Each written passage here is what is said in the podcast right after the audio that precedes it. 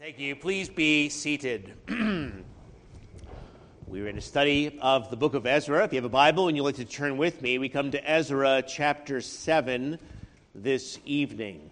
Now, with Ezra 7, um, much of the chapter is taken up with uh, what is actually a, a new situation in the history of God's people, though I'm not going to be talking much about it tonight. I will come back and handle this larger situation.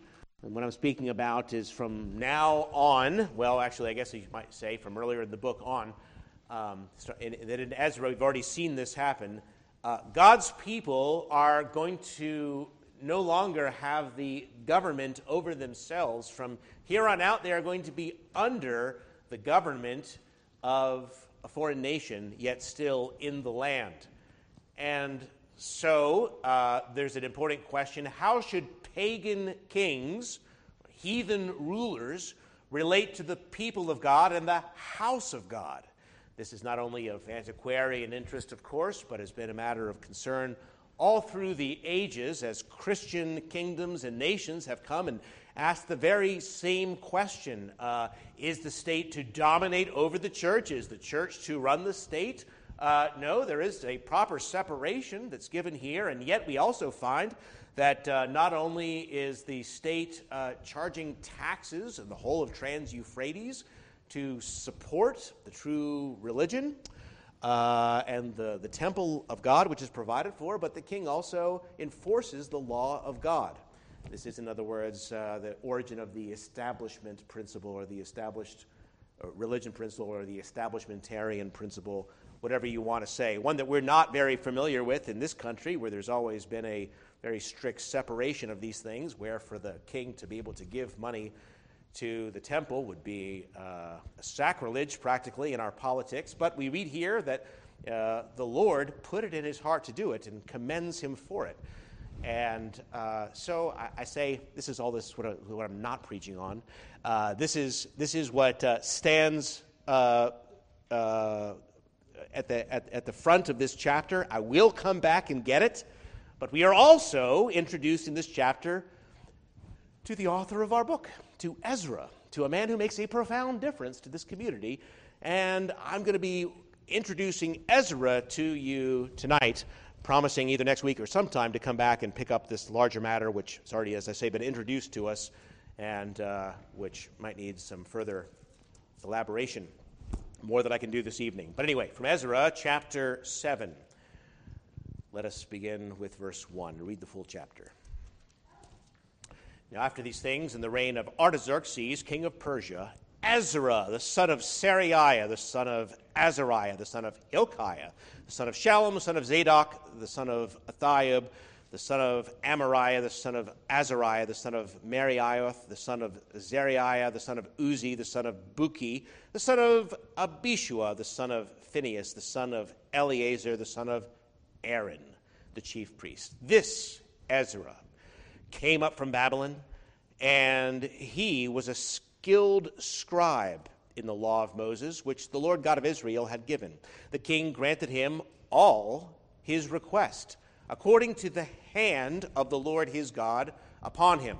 Some of the children of Israel, the priests, the Levites, the singers, the gatekeepers, and the Nethinim came up to Jerusalem in the seventh year of King Artaxerxes, and Ezra came to Jerusalem in the fifth month, which was in the seventh year of the king.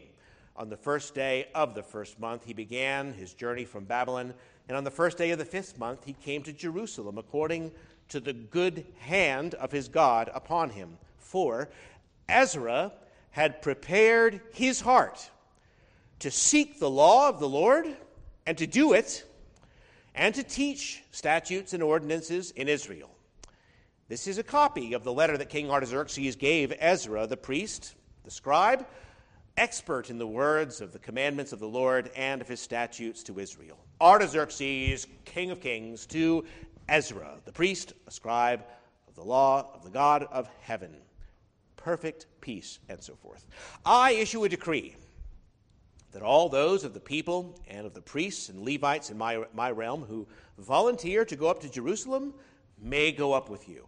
And whereas you uh, are being sent by the king and his seven counselors to inquire concerning Judah and Jerusalem with regard to the law of your God, which is in your hand. And whereas you are to carry the silver and gold, which the king and his counselors have freely offered to the God of Israel, whose dwelling is in Jerusalem, and whereas all the silver and gold that you may find in all the province of Babylon, along with the freewill offerings of the people and of the priests, are to be freely offered for the house of their God in Jerusalem. Now, therefore, be careful to buy with this money bulls, rams, and lambs, and with their grain offerings and the house uh, and their drink offerings, and offer them on the altar of the house of your God in Jerusalem. And whatever seems good to you and your brethren to do with the rest of the silver and gold, do it according to the will of your God. Also, the articles that are given to you for the service of the house of your God, deliver in full before the God of Jerusalem. And whatever more may be needed for the house of your God, that which you may have occasion to provide, pay it from the king's treasury. And I, even I, Artaxerxes the king, issue a decree to all the treasurers who are in the region beyond the river that whatever Ezra, the priest, the scribe of the law of the God of heaven, may require of you, let it be done diligently, up to 100 talents of silver, 100 kors of wheat, 100 baths of wine, 100 baths of oil, and salt without prescribed limit. Whatever is commanded by the God of heaven, let it be diligently done for the house of the God of heaven. For why should there be wrath against the realm of the king and his sons? Also, we inform you that it shall not be lawful to impose tax, tribute, or custom on any of the priests, Levites, singers, gatekeepers, Nethinim, or servants of the house of God. And you, Ezra, according to your God given wisdom, set magistrates and judges who may judge in all the people, judge all the people who are in the region beyond the river all such as know the laws of your God, and teach those who do not know them. Whoever will not observe the law of your God and the law of the king, let judgment be executed speedily on them, whether it be death, or banishment, or confiscation of goods, or imprisonment.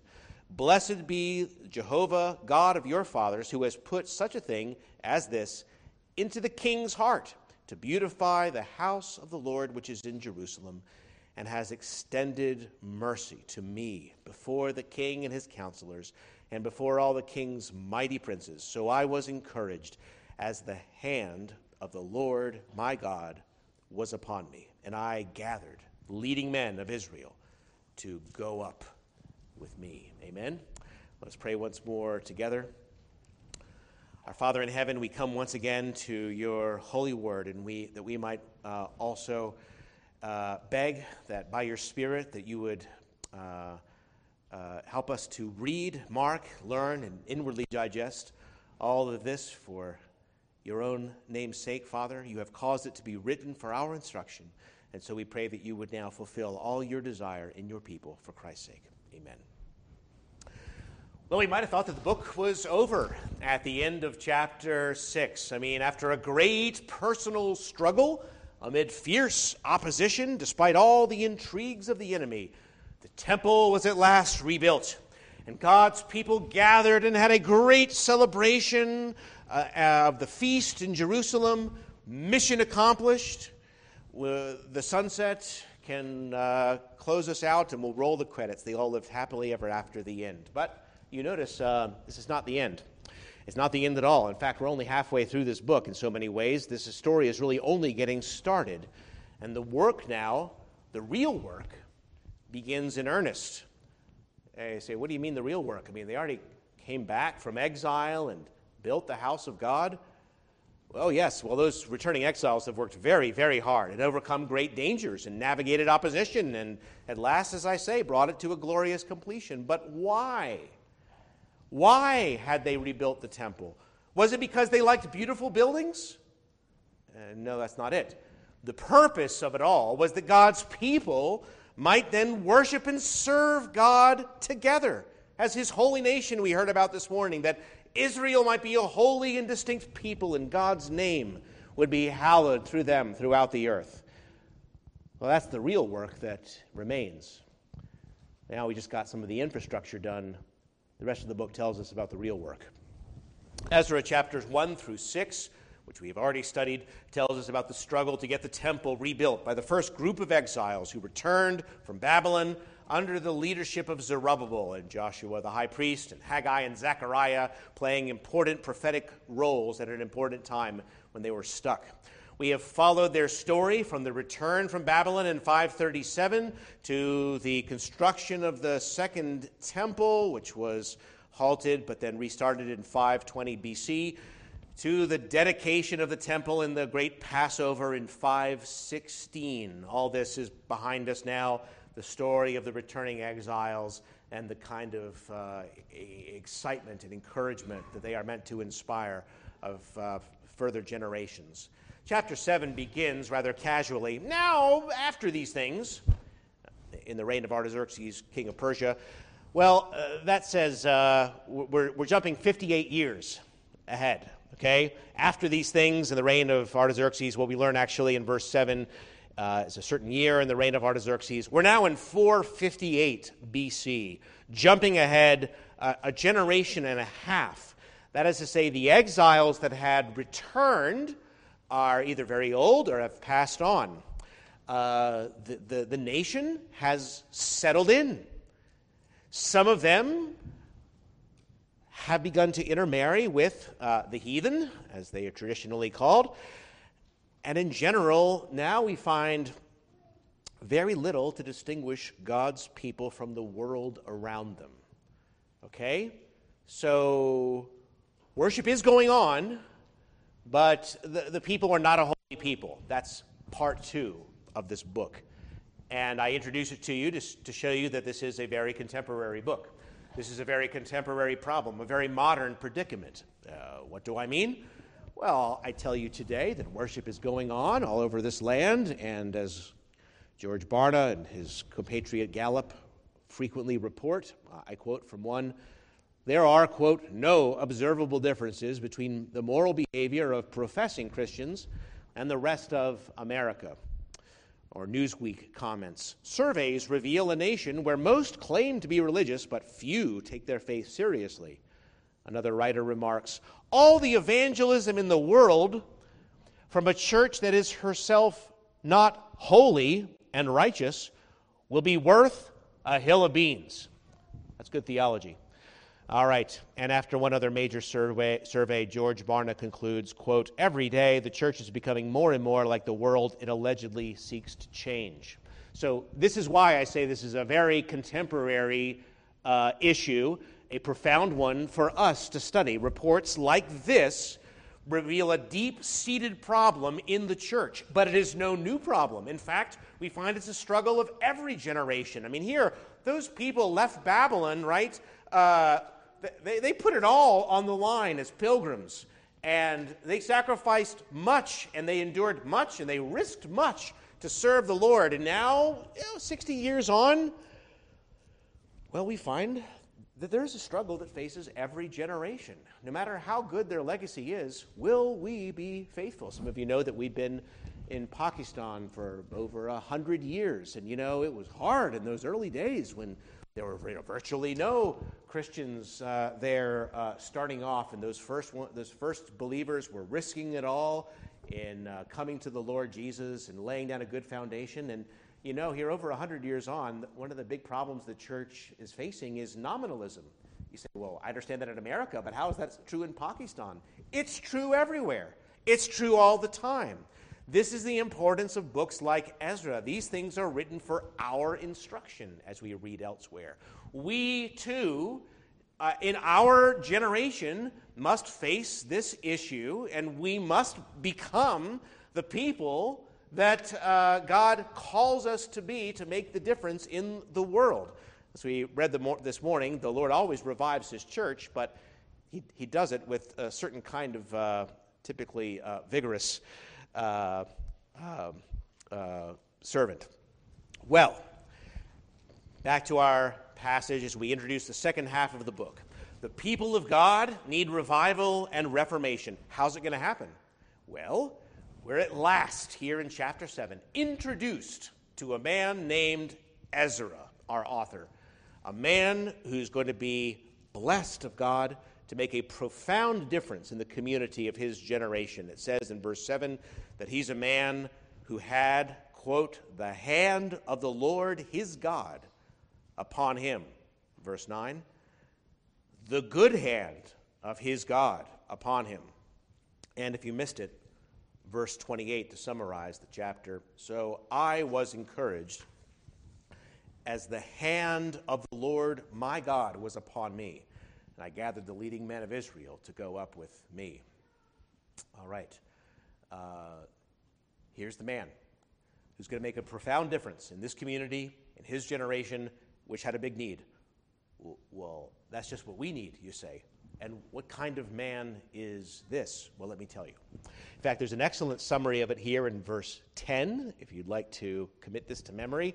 This is one of those Navigator's topical memory system verses, which perhaps some of you already have stored away in your heart. Uh, this excellent summary of the man, Ezra, verse 10 Ezra had prepared his heart to seek the law of the Lord and to do it and to teach statutes and ordinances in Israel. It's kind of an introductory sermon to part two of this book. So let me give you the introduction to Ezra in four parts this evening. Uh, and I'm hardly the first person to recognize these four qualities. As I say, navigators long ago had pointed these things out and other things, but this did help me very much as a new Christian as I prepared to serve God and whatever He was going to call me to do. And I hope that it will prepare you also. For in that one verse, verse 10, that you might squirrel away in your heart for later, we find four qualities I'll call your attention to you. To for you, uh, first we read, he was a man of resolute heart, that he had prepared, or some of you have set his heart, and he he set his heart. He was resolute in these three things. He had, second, a diligent mind. He had set his heart to seek or to study the law of the Lord. Third, he had an obedient will. He had set his heart to practice or to do the word of God, the law of God. And fourthly, he had a testifying mouth as he had set his heart to teach its statutes and ordinances in Israel. So I'll go over these a little more slowly as we go through each one. But this is basically our, our study. Meet Mr. Ezra. Here's going to be the, the, the man on whose the man on whom the Lord's hand rests, the, the one who will be blessed to raise up his generation, the kind of man that I wish to be, and I hope you, women, children, uh, and fellow men also have this in your mind as well. The Lord seeks such. This is not just of antiquarian interest, this is the story of what happened in a generation and must again happen in our day. First, a resolute heart. A resolute heart. It says in verse 10 that Ezra had prepared his heart. Uh, or the word uh, is often translated fixed or established, and many of you have set his heart. He, he set his heart. Uh, it's uh, kind of combining these ideas of, uh, yeah, fixing or setting your heart but beforehand uh, in order to be ready. It signifies the idea of being firmly committed to a course of action so that when the heat comes, you're immovable, unwavering in your direction. You remember the book I described to you this morning, A Long Obedience in the same direction, picture of a runner in a very long road going straight up and down uh, in front of him. Well, that's, that's, the, that's the picture here a verb that means established, fixed, prepared in a particular pursuit. Everything that is wonderful that came from Ezra's life, in other words, first began deep within him uh, before we meet him in God's unseen work in his heart a heart prepared and therefore resolute.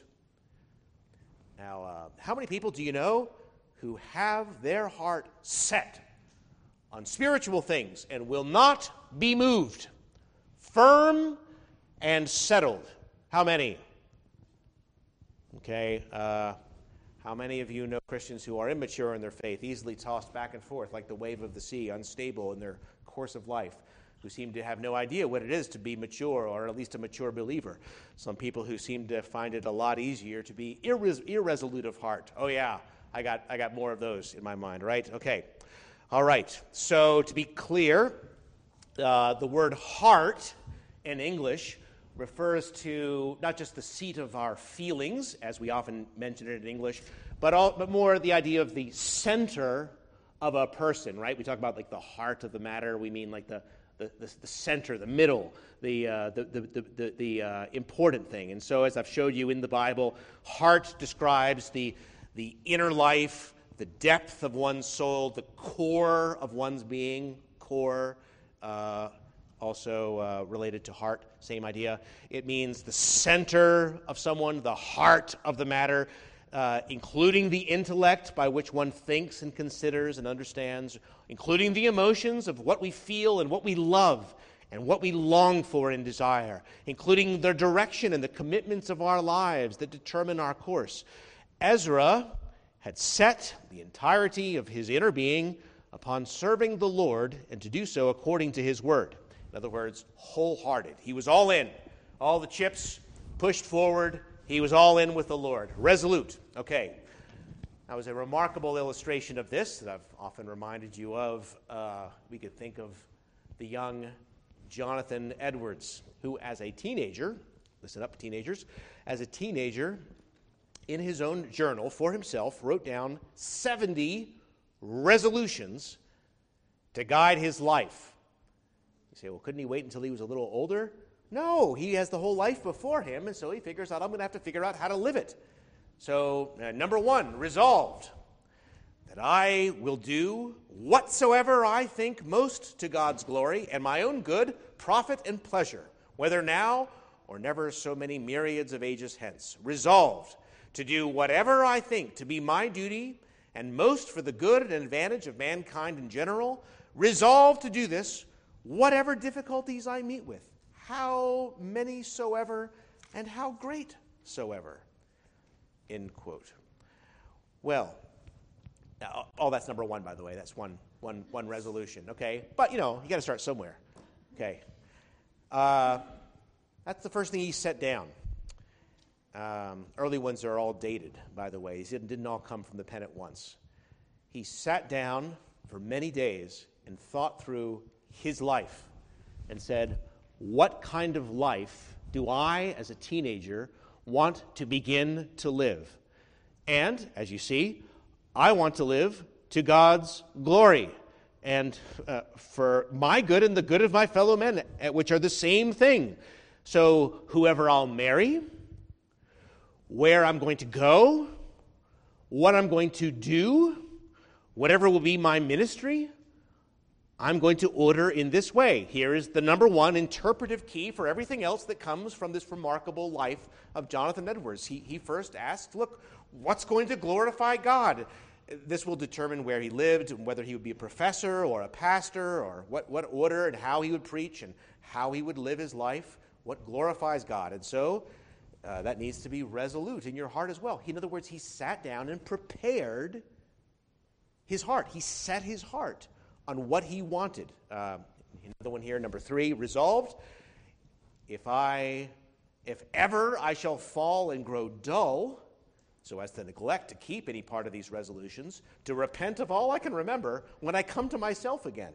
In other words, I, you know, recognizing I'm not going to keep this and everything, but I'm going to grow dull in pursuing the things of God. And as soon as I realize that I am, I am resolved to repent and to bring it to mind, to throw off my spiritual slumber and re enter a passionate pursuit of glory, the glory of God and my own good and the good of my fellow men in this life. Okay? So, uh, recognizing a certain weakness and instability is going to be inevitable. How will I deal with it? To prepare your heart ahead of time, resolved. Never to do any manner of thing, whether in soul or body, less or more, but what tends to the glory of God just like what Paul said to the Corinthians, right? Whether you eat or drink, do all to the glory of God. Number five, resolved never to lose one, listen this, young people, one moment of time, but to improve it the most profitable way I possibly can. All right? Now, you know, it's, it's pretty easy to waste time today, right? I mean, it's pretty easy to waste hours doing that, right? Uh, Ed- Edwards uh, understood I can't do what I want to do. I can't live as I want to live. I cannot glorify God and seek my own good and the good of my fellow man if I'm just wasting all this time. I, I, you know, he's got his life before him, but he's like, I, I want to, in, I want to devote myself to the right use of time, and then I will live as I want to live. I cannot do my utmost to glorify God and so forth unless I wisely and strategically learn to invest the moments that God has given me every day of my life for His glory. That's a tremendous insight for one so young. Number six, resolved to live with all my might while I do live. I like that one. That gives me a little umph. To live with all my might while I do live. You know, sometimes you're kind of feeling half hearted. You feeling like, hey, I'll just do it tomorrow, feeling like, who cares? Psh, psh, psh. Edward says, wake up. No, no, no. With all my might, I'm going to I'm to live with all my might. Um, you know, there's a saying that goes like this The child is the father of the man. The child is the father of the man. In other words, the choices that we make while we're young, the habits we form, have everything to do with the kind of people, the kind of Christians that we are going to be. Here's uh, J.C. Ryle in his address to young men. Quote, What young men will be, in all probability, depends upon what they are now. Youth is the seed time of full age. By the shoot, we judge the tree. By the blossoms, we judge the fruit. By the spring, we judge the harvest. By the morning, we can judge the day. And by the character of the young man, we may generally judge what he will be when he grows up. Young man, don't be deceived. Don't think you can willfully serve yourself and your pleasures in the beginning of life and then go and serve God with ease at the end. It is the universal experience of Christians that if they are willing to compromise at the beginning, they will find it harder and harder to do things faithfully later on. So here is Edward's wisdom of being resolute from his youth, preparing his heart. By the time we meet him, He's all ready to go. He's already set his course down deep inside. And this, by the way, this is my longest point. Don't worry, there's not four of equal length, right? But, but two more things, real quick, before I'll just pick out of, the, out of his resolutions. Resolved to strive to my utmost every week to be brought higher in religion and to a higher exercise of grace than I was the week before. Always pressing ahead, like we said this morning.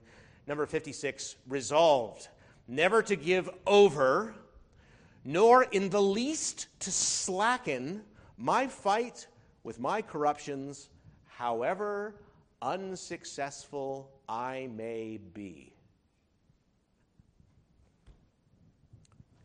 There he was, just a teenager, feeling the full weakness of his flesh, understanding it's going to be a fight every day to the end of my life. I am not going to give over or slacken my fight with my corruptions however much I might be unsuccessful, I'll not give up. Here's a teenager who had set his heart on serving the Lord his God. Well, I, I gave you lots of extra illustrations. I'm taking advantage of the fact that some of you are going to be at my house later for a special snack uh, for Second Sunday singles, and I'm giving you something to talk about, right? Okay. So, what kind of life do you want to live? Are you preparing your heart Ezra is a man who has been out to make a difference. I mean, by the time he, he, he arrives, he's prepared, prepared of heart for what lies ahead. This is the man who you see has the hand of God's blessing upon him from the moment we see him, a man of resolute heart. More briefly, a diligent mind. A diligent mind. Ezra had prepared his heart not just in general, but specifically, three things. Number one, to seek the law of the Lord. To seek the law of the Lord. Uh, as a matter of fact, the connection between Ezra and God's word is repeated no less than eight times in this uh, chapter alone. You might not have caught it, but uh, many references to the law of his, of his God, and even those specific things that were given by the king for sacrifice, those are right out of Leviticus. So it is that explicitly, eight times, implicitly, even more, we find this is a man who understands the, the law of the Lord. A definite correlation uh, that is there uh, between the mind that is diligent to seek the Word of God and the man on whose hand the Lord rests. I could trace that out throughout the scriptures. I'll just mention one or two things here. There's a definite correlation between our commitment to know and obey God's word and the hand of blessing upon us. Is this, what is this, legalism? What here? No, no, no. In fact, you might know that other navigator's verse from Joshua 1 8. This book of the law shall not depart from your mouth, but you shall meditate on it day and night, in order that you may observe to do according to all that is written in it. For then you will make your way prosperous, and then you will have good success, says the Lord. Um, lots of people are going to be there worshiping around the throne in that day who have not set their minds as diligently to it. But we, if we want to ask, what about the one who prospers in all that he does, in the way that the Lord blesses him with success in what he does for the Lord? That man is one who meditates in the law of the Lord day and night. How important it is that our minds be renewed, that we be transformed by the renewing of our minds, that, as I said this morning, we are ever growing in the grace and knowledge of our Lord Jesus Christ. Now, I'm just going to say I'm so thankful for every last one of you here today uh, that are paying some attention to me, which is almost all of you, of course, uh, that you've come here tonight not, not only to worship God and to enjoy uh, singing and praise and fellowship and communion in Him, but have, have said, Lord, I want to also hear your word from your servant, to, to come uh, ready to receive God's word. Peter says that we are to be like newborn babes, craving the pure spiritual milk of the word. Jesus prays that we might be sanctified in the truth, for God's word is truth. Pray that this morning. But there's no point of Christian doctrine that has been more zealously and successfully attacked in our age than the doctrine of the truth of Scripture, as I have been pointing out to you. So, so many people that are disregarding it to our left, having little care about it to the right. Uh, be on guard, friends, against the spirit of the age, that we would stand out to be God's people by devoting our minds to His Word. Charles Spurgeon writes However, this sacred book may be treated nowadays by the critics, it has not been treated unquestioningly by the Lord. He continually quoted the law and the prophets with intense reverence. How much more should we? Moreover, the utmost degree of deference and homage is paid to the Old Testament writers by the New. We never find an apostle raising a question about the degree of inspiration in this book or that. Oh, end quote. No, no, no. So, from the beginning to the end, we find that, you know, at least ordinarily, those whom God blesses, who's, who, who, who put, he puts his hand upon and blesses, those whose hearts seek his word who hide it away, who, have, uh, who d- uh, diligently uh, study and know what he says. I can give you many illustrations of that, but I do want to press on. Um, Psalm 119 gives us the right spirit about things. Open my eyes that I may see wondrous things from your law. Teach me, O Lord, the way of your statutes, and I'll keep it to the end. Give me understanding. Behold, I long for your precepts. How sweet are your words to my taste, sweeter than honey to my mouth. And Jesus said, Man shall not live by bread alone, but by every word that proceeds from the mouth of God. Cultivate that hunger. Ask God to give you that hunger for his word, that you might be useful servants with his hand upon you. Uh, again, I don't say this in any kind of uh, automatic or legalistic way. Please don't misunderstand me. Ordinarily, in the Bible, in the history of the church, God chooses and blesses those whom he has promised to bless, those who have meditated upon his word day and night. Third, an obedient will. An obedient will. Ezra had prepared his heart to seek the law of the Lord and to do it and to do it. Before he went and taught it and applied it to others, he learned to live it out himself because he was devoted to show and tell Christianity. Show and tell Christianity. I've given you lots of illustrations of this over the years, told you about how my old elder would have a bunch of us young guys in a Bible study every Saturday morning, very early in the morning, 6.30. It was across town.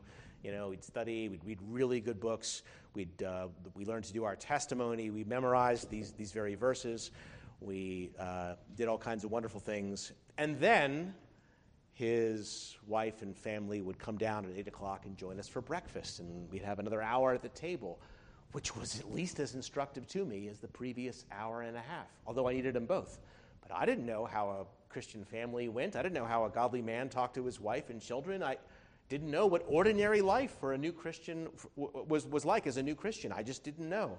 I needed show and tell Christianity and how the world needs people who are. Um, well, as, as the uh, NIV has a nice paraphrase, who are able to make uh, the, uh, the way of God attractive, uh, who adorn the doctrine of God in all things, who make God's teaching, in other words, beautiful in their lives. We, we need people like this. Ezra stood out not just as a man who knew a lot, he was a man that even we are able to look back at tonight and say, we, we need to follow him as he follows Christ, right? How biblical and how wise it is for us to think this way. Um, in the Army College of West Point, there's a prayer known as the Cadet Prayer, repeated every Sunday in chapel services to hammer it in, right? It goes like this Make us choose the harder right instead of the easier wrong, and never to be contented with half truth when whole truth can be won. Endow us with courage that is born of loyalty to all that is noble and worthy, that scorns to compromise with vice and injustice, and knows no fear when right and truth are in jeopardy. Amen. I say repeated weekly in order to hammer those words into those cadets. They want their graduates to have obedient wills as they go into difficult life situations, to have prepared their hearts ahead of time to do God's will. How wise and how biblical. We must sit down coolly and calmly before the pressure is on and consider what the Lord wants us to do in that situation and then carry it through no matter what. Because you know, what's happened in these last several years as we've seen a gradual erosion that Barna and the others were talking about earlier. More and more, there's been pressure, not, not threats of great violence or not great violence applied, thank God, but tr- uh, the, the world has had tr- tremendous effect by having us compromise our principles little by little so that we are always negotiating how much of God's will we are going to do, and it turns out to be less and less and less. Okay? Uh, people still might know a great deal, but it doesn't show as it should. Now, the story is in the late 1800s, I mean, it's not just a story, it was written up in 1882 as a, by a scientist. So, um, but anyway, in the 1800s, uh, Scientists conducting experiments on nerves and the reflexes of frogs in boiling water, right? So, you know the story, kids, don't try this at home. A frog is thrown into boiling water and immediately it leaps out, of course. But one scientist wrote this up and said if you put a frog in a comfortable temperature, but then gradually raise the temperature to boiling, you know what happens? He reported the temperature was raised at the rate of 0.002 degrees Celsius per second and the frog was found dead at the end of two and a half hours without having moved. Uh, the famous 1882 experiment. Well, ever since, of course, the boiled frog has become a symbol for what happens to people when they allow themselves to compromise their principles bit by bit in the world. They are a little more and a little more affected and a little more affected until they are dead, spiritually speaking. And it's not enough to know what is right. We, we must have the resolve to do the will of the Lord. So, some of you might have experienced stress diet. Have you ever been on the stress diet? You know what this is? Right? Uh, breakfast, half a grapefruit, slice of whole wheat toast, no butter, eight ounces skim milk. Lunch, four ounces lean broiled chicken breast, no skin, one cup steamed spinach, one cup herb tea, one Oreo cookie. Mid afternoon stack. The rest of the Oreos in the passage, package. Two pints Rocky Road ice cream, one jar hot fudge sauce. Dinner, two loaves of garlic bread, a large pitcher of Coke, one large sausage, mushroom, and cheese pizza, three Snickers bars. Snack, eat the entire frozen Lee cheesecake directly from the freezer. Okay. Okay. The, the lesson of following the stress diet beware the power of one Oreo cookie. Beware the momentum of compromise. Beware the momentum of compromise. It's a daily fight. Uh, young people, settle in your mind. When the seed is small, what springs from it is great. We need to be a people of obedient will, to be settled on what we're to do, and to carry it out, even in small matters, a people of resolute will. Fourth and finally, of a testifying mouth, and I'll testify a bit more rapidly myself. Ezra had prepared his heart to seek the law of the Lord and to do it, and to teach statutes and ordinances in Israel. This is absolutely critical in order to make a difference in a thoughtless and untaught generation. In recent years, the seeker church movement has tried to get many people into the church in part by softening and shortening biblical preaching. You say, well, couldn't you shorten it just a little bit? No. In order to attract more people to the services, they surveyed their customer base uh, that they were trying to reach and found out that people actually wanted upbeat, pragmatic, 20 minute messages. And the customer is king after all, so they give them what they want to get them to keep on coming. And if people prefer drama over doctrine, well, so be it. Um, so the question, of course, is does this work? Well, does it get people in? Yes. Will it make a difference in them? And will that change the world? Well, we've been running this experiment, you know, for a long time. So that the results are in and they keep coming in. Yet another George Barna survey finds that only 23% of evangelical Christians expressed a strong belief in absolute truth while 28% of the American population does. So, in other words, evangelical are less certain about the whole concept of truth than the average American. Uh, we will never change the world if we do not even believe the truth of God. Ezra set his heart not only to seek the law of the Lord and to do it himself, but to teach its statutes and ordinances in Israel. It is the truth of God that will change people and nations. This is his weapon to fight massive problems in his culture and generation. And it is the truth that needs again to be heralded from us today. We need to know it, we need to do it winsomely, and we need to teach it effectively to a careless and ignorant world. May, God be ha- may God's hand be on us to do so now, for that is what he had done then. Well, in conclusion, they say a good man's work is never done, and that is how things always are in the service of God. Service of God. The more you've accomplished, the more you can see still needs to be done. We just went through six chapters of struggle, and now huh, you say the, the real work is just beginning. Well, this is the way it is. Um, in the life of God's people, completing a major project, say, in the life of the church, can be celebrated. And we celebrated at the end of the last chapter. Uh, when you've taken toil and strain to finish something, it's time to rejoice, but it's only a milestone. And soon you realize that it's just a stepping stone to the next stage of the work, higher and deeper in. Oh, sorry. Mm Lewis. You, you, know what I'm trying to quote. A time of refreshed, refreshment may be in order, but it's that it's time to go back to work, and it's past time for the people in Ezra's day.